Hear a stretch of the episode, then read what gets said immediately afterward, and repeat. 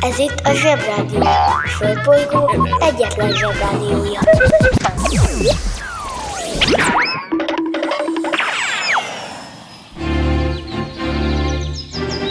Zsebrádió! A következő műsorszám meghallgatása csak 12 éven aluli gyermekfelügyelete mellett ajánlott. Szevasztok Zsebrádió hallgatók! Itt a Zsebrádió május 5-i adása. Bemegyek az oviba, suliba. Mindig a mamám hoz a buliba. De mikor a papa hoz a tutiba Rendszeresen csemmegézünk sütiba. Megérkezünk, csekkolom a jellemet. Búcsúzáskor mindig van a jelenet. Hátöltözés, benti cipő, ölelés.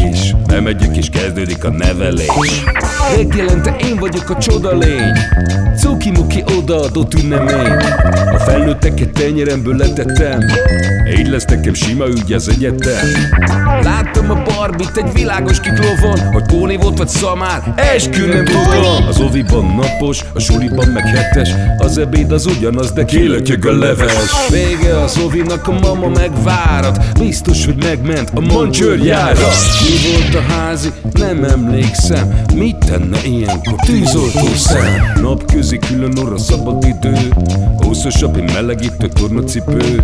Én, a Lozi, meg a Gyüli, meg a Bélus Heti kettőt maladunk, mert váll a logopédus. Van akinek bocska, másoknak meg Balázs. Nekem minden reggel a zsebrádió a varázs. Milyen kit a pálya, mindenkinek ácsi. Minket hallgat minden gyerek, s minden néri bácsi. Van akinek bocska, másoknak meg Balázs. Nekem minden reggel a zsebrádió a varázs. Milyen kit a pálya, mindenkinek ácsi. Minket hallgat minden gyerek, s minden néri bácsi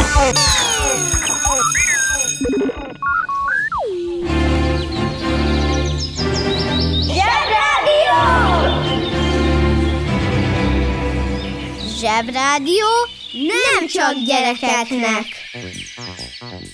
A taktika egy elég fontos és bonyolult dolognak tűnik, de nem. Azt ti is szoktatok taktikusak lenni például, amikor Minecraftozni akartok, de tudjátok, hogy a szüleitek azt fogják mondani, nem, mert csak nyomkodod azt a hülye tabletet, ahelyett, hogy kacarászva szaladgálnál az udvaron egészségesen, vagy olvasnál, vagy valami okos dolgot csinálnál, különben is kész van a leckét. Okosabb zsebhallgatók ilyenkor bedobják a taktikát. Elemzik a valószínűsíthető választ, lásd, mint fent, ne Minecraftozzál. Ilyenkor kell a taktika, azaz, át, azaz az átgondolt, intelligens csel. Tapasztalt taktikus zsebhallgatók nem rohannak fejjel a falnak, pont úgy, mint Nagy Sándor, nem mennek egyből a szüleikhez, először nem túl feltűnően, de imádni valóan játszanak a kis testvérükkel, fontos, hogy a szülők lássák. Utána megkérdezik, hogy mi lesz a vacsora, és bármi is a válasz, kipurult arccal azt mondják, ú, de jó, azt imádom. Utána látványrendet csinálnak a szobájukban, de persze csak ott, ahol a papok táncolnak. A banja, maharadja, halandja? Fura felnőttek, még furább mondásai. ahol a papok táncolnak. Érdekes, hogy ezt a szólást kizárólag takarítás közben és az anyukámtól hallottam legalább kismilliárdszor, hogy kislányom, ne csak ott seperj fel, ahol a papok táncolnak. Ö, de mégis egy papot sem láttam táncolni soha ott, ahol már feltakarítottam, és egy papot sem takarítottam fel. Akkor mégis hol táncolhatnak? És egyáltalán mit keresnek papok a nappalinkban? Ez tök hülyeség. Aztán rájöttem, hogy nem is arra célozgat anyukám, hogy ma este a nappalinkban lenne a legnagyobb papparti, mert igazából ez a mondat csak egy régi tanítás szimpla változata, ami arról szól, hogy ne csak úgy felszínesen, hanem szívvel, lélekkel végezzük el a ránk bízott munkát. Mondjuk attól még bulizni ér. Sőt, ez is mutatja, hogy a jó pap is holtig tanul, nemhogy én. Ha hallottál olyan fura mondást, amiről nem tudod, mit jelent, csak küld el nekünk, és mi elmondjuk neked.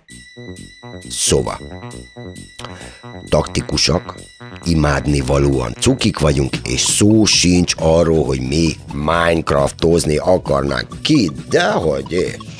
Addig a pillanatig, amíg a szüleink ábrándos tekintettel meg nem simogatják a fejünket. Na, ekkor kell bedobni az enyhén szorongó, magában morgolódó gyerektrükköt. Á, mindegy. Hm. Pff, á. Á, fenébe. Á, mindegy, nem érdekes. Ezt addig kell ismételgetni, amíg a szüleitek meg nem kérdezik, hogy mi a probléma. Ekkor lemondóan, egyáltalán nem erőltetve a dolgot, azt kell mondani, hogy az a helyzet, hogy hát semmi, csak most fog lejárni a Minecraftomban az a fantasztikus mennyiségű idő, amit bónuszban megszereztem, hogy megcsináljak valamit, például, hogy földet tegyek a zsebembe, hogy amikor beesek egy csapdába, akkor ki tudjak jönni. A szüleitek ekkor rájönnek, hogy ez a Minecraft esetleg nem csak egy idióta gomnyomogatás, és az is elképzelhető, hogy végre felfogják, hogy ebben ti tök jók vagytok, és ekkor rájönnek, hogy nem engedni a játékot nektek. Elnyomás. Az elnyomás pedig rossz. Ez mindenki tudja, naponta bennem a tévében, hogy valakik elnyomnak valakiket, és ez mindig oda vezet, hogy az elnyomóknak el kell menekülni, mert az elnyomottak kerti szerszámokat lóbálnak a fejük fejett és kiabálnak. Ezt egyébként forradalomnak hívják általában, és így nagyon menő, romantikus dolognak tűnik, de sajnos tudnotok kell, hogy a forradalmak általában semmi másról nem szólnak, mint hogy nagyon sok ember elnyomott, összegyűlik, kerti szerszámokat, mint már mondtam, lóbálnak a fejük fölött, és kiabálnak, és aztán egyszer csak bemennek a középületekbe, és ott kuplerájt csinálnak. Aztán meg beírják a történelemkönyvekben, milyen nagyszerű romantikus forradalom volt, és mi együtt voltunk is egyszerre, és milyen jó forradalmárok voltak, és milyen menők voltak, és merészek, és bátrak, pontosan ugyanúgy, mint a mesékben, nem emlékeznek meg a kuplerájról. Valljuk be, a mesékben sem részletezik túlságosan a levágott fejű, megsebesített vérbefagyott sárkányokat, hanem csak ugye az van, hogy oda megy a királyfi, és süt elintézi a dolgot. Hm? Bemegy a barlangba, pács, levágja a fej, sit, ennyi. Amikor Jancsi és Juliska meg elintézi az egyébként gonosz boszorkányt, valljuk be, joggal, mert nagyon gonosz volt a boszorkány, ez most mindegy. Szóval a lényeg az, hogy amikor behelyezik az öreg anyót a kemencébe a gyerekek, akkor sem megyünk bele a részletekbe, hanem ezek a sztorik általában mindig a lapalján vannak, lapozni kell, és utána új fejezet kezdődik. Az eszem megáll. Go time! Oh, that's me. Excuse me.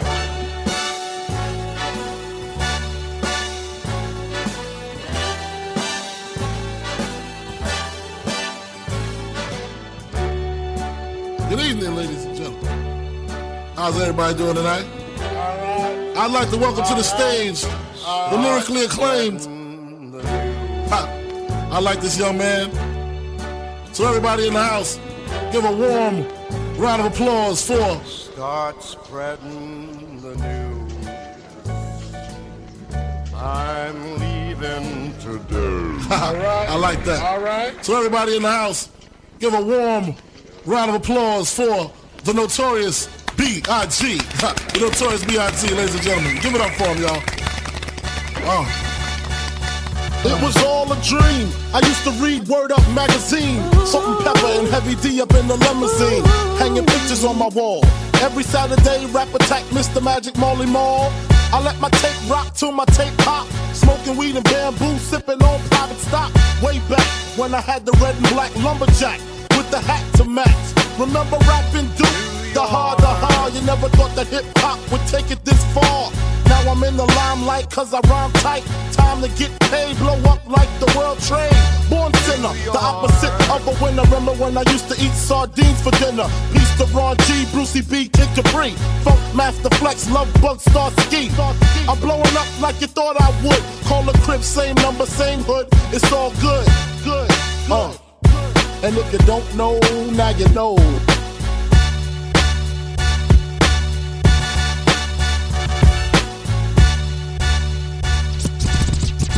It's up to you, New York.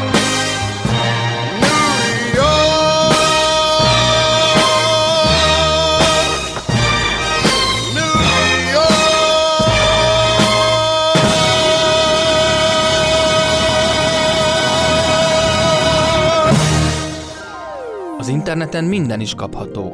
Vásároljon pukkanós fóliát.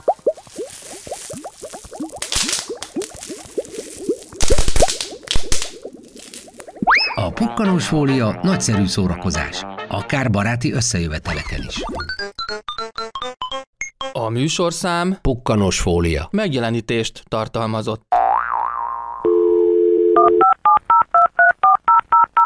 A Zsebrádió legjobb barátja a Telekom. Közi Telekom! Jó fej vagy! Kérd csak itt! Együtt, veled.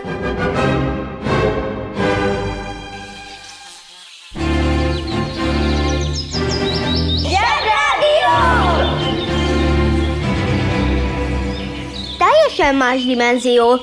Ha szól, a Zsebrádió. 263 évvel ezelőtt született Mecséri Dániel altábornagy. Róla két dolgot érdemes tudni. Egyrészt, hogy valóságos belső titkos tanácsos volt, ami akármilyen marhán hangzik is, a legmagasabb közhivatalnoki rang volt az osztrák-magyar monarchiában. A másik pedig a beceneve, ami az volt, hogy a legkeményebb fejű magyar. Azért viselte ezt a fura nevet a fura titulusa mellé, mert 1805-ben huszárként részt vett egy csatában, ahol durva túlerőben lévő francia dragonyosok ellen küzdöttek, és ahol 14 sebesülést szerzett, ebből 9-et a fején.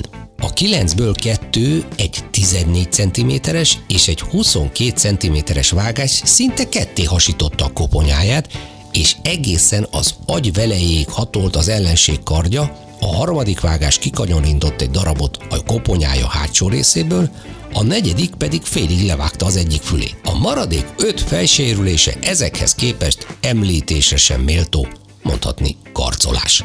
Szóval a csata végére úgy nézett ki, mint aki arccal neki szaladt egy gőzmozdonyra szerelt sajtreszelőnek. Annyira pocsékul festett szegény, hogy a frontsebészek csak bekötözték és halottnak nyilvánították, mert a sokat látott orvosok biztosak voltak benne, hogy Mecséri hamarosan leadja a rendszámot. Ennek ellenére 7 hónap múlva tökéletesen felépült, és a következő csatájában még megnyőzőbb teljesítmény nyújtott, mikor is megfutamított egy négyszeres túlerőben lévő francia ezredet. Szóval nem csak kemény fejű volt, de még bátor is, és remek katona. Annyira rendkívüli volt a gyógyulása, hogy a koponyáját a mai napig őrzik a Bécsi Anatómiai Múzeumban, de ha meg akarod közelebbről is nézni, nem kell elmenni Bécsig, ugyanis a koponyájának egy másolata a Budapesti Hadtörténeti Múzeumban is megtekinthető. Ne légy lusta, kerekedj fel, és nézd meg a vasfejű huszár koponyáját. Ilyet még tuti nem láttál. Egyébként meg Mecséri példaképnek kiváló. Egyúttal azt javaslom, hogy nevezzünk el róla egy fejsérülésekre vonatkozó egészségügyi mértékegységet. Ez lenne az egy mecséri, ami értelemszerűen egy igen magas érték, tehát nem könnyű elérni, és ismerve a sérüléseinek mértékét, a két mecséri esetén lényegében már nincs feje a sérültnek. Ebből kiindulva, amikor gyerekkoromban az öcsém úgy fejbevágott egy megyboxal, hogy össze kellett varni a fejem, akkor az egy körülbelül olyan 0,1-es mecséri sérülésnek számít, kb. Neked hány mecséris fejsérüléseid vannak? Az álfelszakadás is ér. Oké, okay, oké, okay, nem így terveztem, de van még egy ember, aki a szó klasszikus értelmében véve ugyan nem példakép, sőt, de hogy nem tudunk szó nélkül elmenni mellette, az biztos. Ezt az embert úgy hívják, hogy D.B. Cooper. Illetve senki sem tudja, hogy hogy hívják valójában, és azt sem tudja senki, hogy ki is ő valójában. Még az FBI se, pedig már 50 éve fenntartják a körözési listájukon. Na nézzük, hogy mit is művelt ez a D.B. Cooper. Szóval úgy történt, hogy 1971-ben felszállt egy Dan Cooper nevű ember egy amerikai belföldi járatú repülőgépre. Ez idáig semmi küli, ugye? Azt meg gondolom mindenkinek tiszta, hogy a Dan Cooper csak egy álnév volt. Tehát felszáll a repülő, ez a Cooper gyerek meg eltéríti a repülőt, aztán a következő repülőtéren azt mondja, hogy ha kap ejtőernyőt és jó sok pénzt, úgy kb. 200 ezer dodot, akkor elengedi a repülőgép utasait, és ágyő búbánat, illetve jó estét nyár, jó estét szerelem. Így is lett, mindenki mehetett a dolgára. A repülőgép ismét felszállt, majd egy váratlan pillanatban D.B. Cooper kiugrott a repülőgépből a pénzzel együtt, aztán egyszer és mindenkorra eltűnt. Az FBI-ra sok minden mondható, de hogy nem lenne kitartó, azt azért nem. 46 évig aktívan nyomoztak utána, de sajnos az egyetlen nyomuk az a nyakkendő volt, amit D.B. Cooper az ugrás előtt levett és ott hagyott a repülőgépen. Ez szakmailag mindenképpen indokolt lépés volt, hisz az aerodinamika egyik szabálya szerint a légellenállás ereje négyzetesen nő a sebesség növekedéséhez képest. És mivel ez egy utasszállítógép volt, olyan sebességnél kellett kiugrani a DB Coopernek, ahol egy nyakkendő olyan erősen pofozza a viselőjét, hogy minimum egy mecséri szintű fejsérülés szenvedett el volna zuhanás közben. Az évek során 800 különböző gyanúsítottja volt az FBI-nak, de a leggyanúsabb gyanúsítottat is el kellett engedniük, mert a repülőgépen dolgozó stewardessek nem ismerték fel. Ezek után előálltak azzal az ócska magyarázattal, hogy biztosan nem is élte túl az ugrást, mert az ilyet nem lehet túlélni. Ezt a kijelentést két tény is cáfolja. Egyrészt az amerikai hadsereg ejtőernyősei bebizonyították, hogy ez az ugrás túlélhető, különösebb előkészületek nélkül, másrészt pedig D.B. Cooper még mindig az FBI körözési listáján szerepel.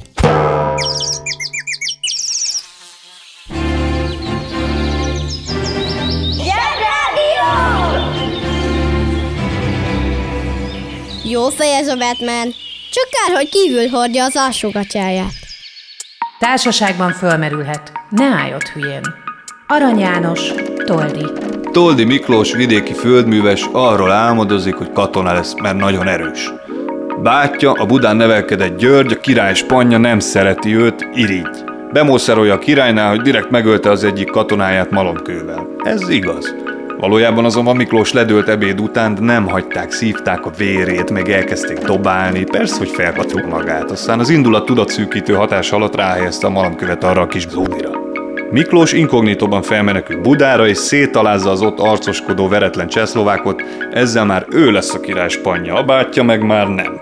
Kiderül minden ármány. Javasolt vélemény. Ne dobáld a parasztot, ha pihenni akar, meg nem mond neki, hogy paraszt. Tanulság. A paraszt nem GPS.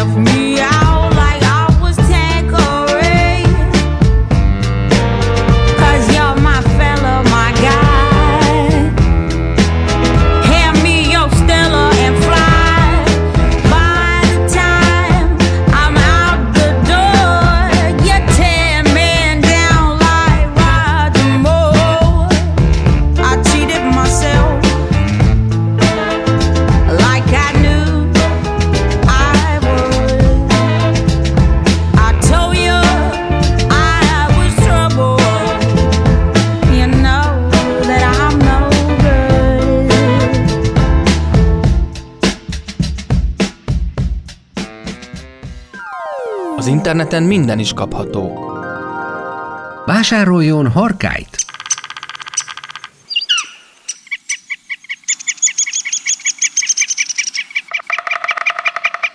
A harkály nagyszerű szórakozás, akár baráti összejöveteleken is. A műsorszám Harkály. megjelenítést tartalmazott.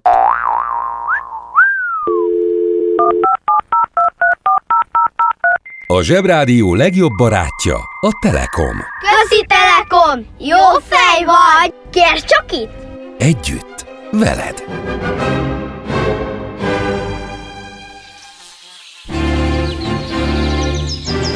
Zsebrádió!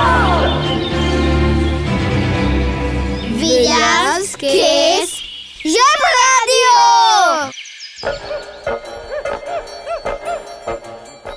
Volt egyszer egy pacák a Dél-Afrikai Köztársaság nevű helyen, akit úgy hívtak, hogy James White. Az volt a foglalkozása, hogy biztonsági őr volt a vasútnál. Ő neki kellett vigyázni, hogy ne pakolják ki a tehervagonokat titokba, és ne firkálják össze a gazemberek mindenféle rondasággal a vasúti kocsikat. Az volt a szórakozása, hogy szabad idejében egyik kocsiról ugráltam másikra, miközben azok mozogtak. Hát eldobom az ogyi velőmet. Csak hogy egyszer megcsúszott, és becsúszott az egyik mozgó vonat alá, amelyik levágta mind a két lábát. A vasút társaság ki akarta rúgni, de ő könyörgött, hogy ott maradhasson dolgozni, ezért kinevezték váltókezelőnek.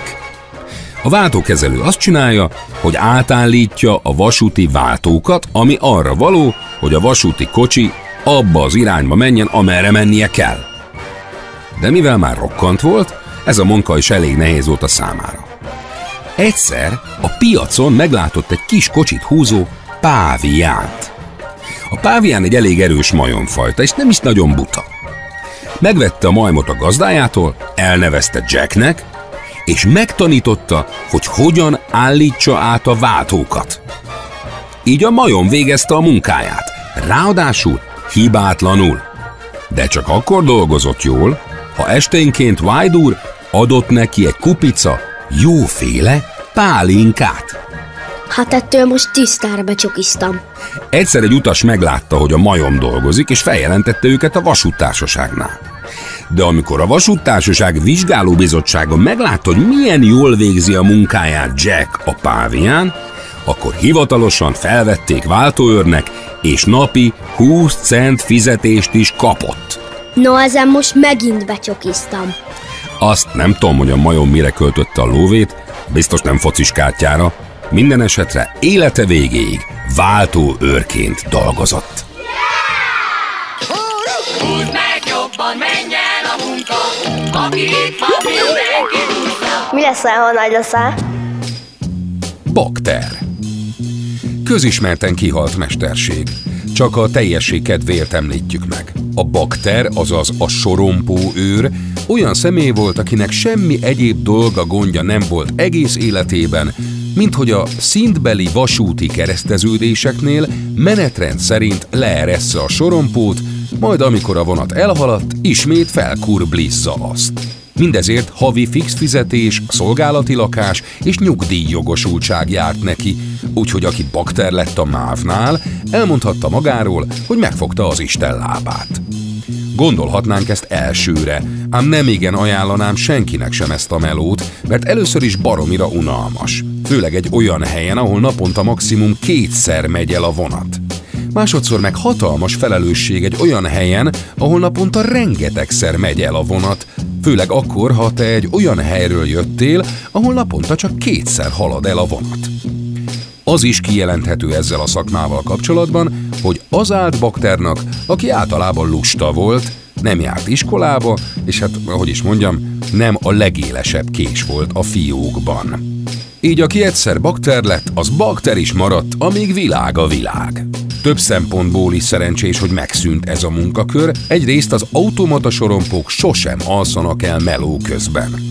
Másrészt azok, akik bakternak állnának, kénytelenek tovább tanulni, így egy boldogabb élet várhat rájuk. Mai tanulság, hogy az indul a bakterház is, csak a könyvben vagy a filmen vicces. Working in a coal mine, going down, down, down. Working in a coal mine, about to step down. Working in a coal mine, going down, down, down. Working in a coal mine.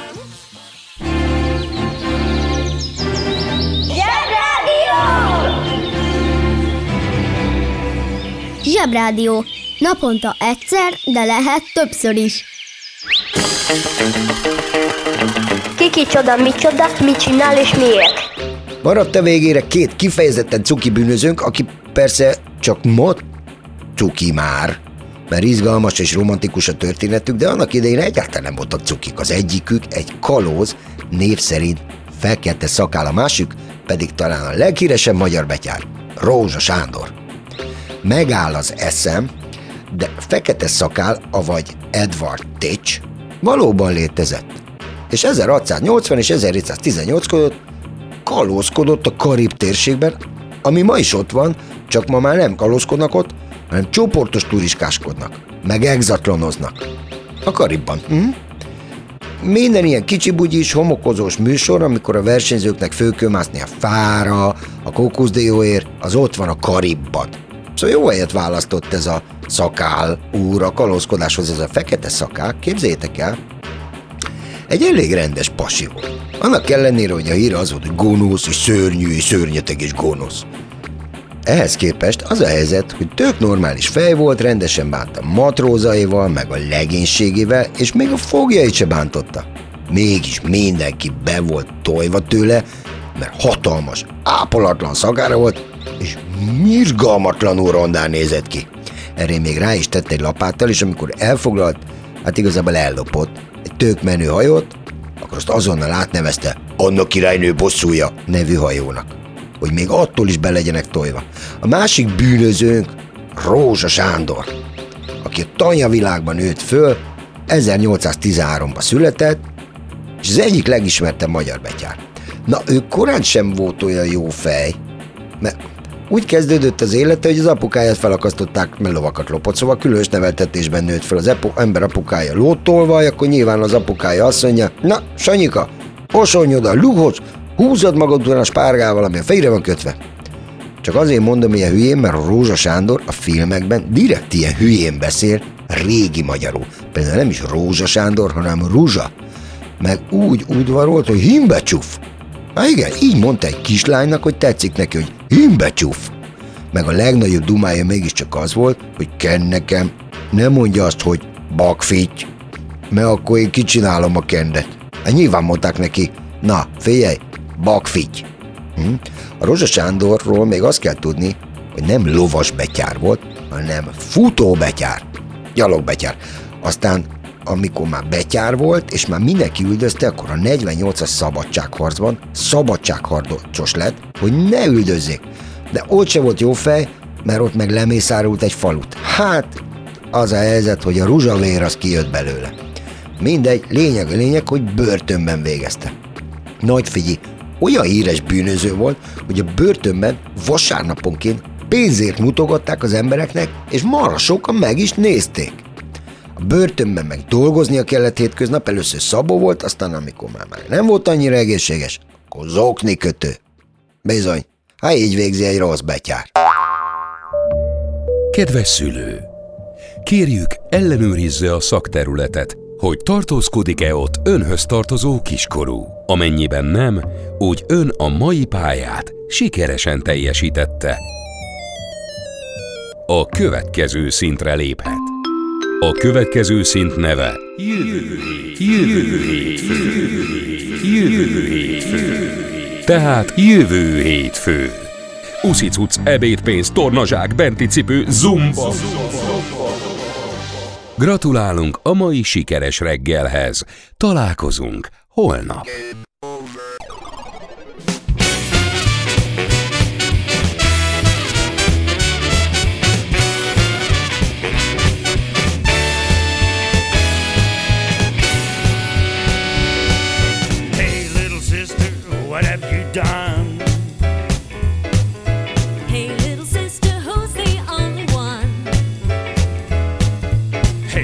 Sister, who's your Superman?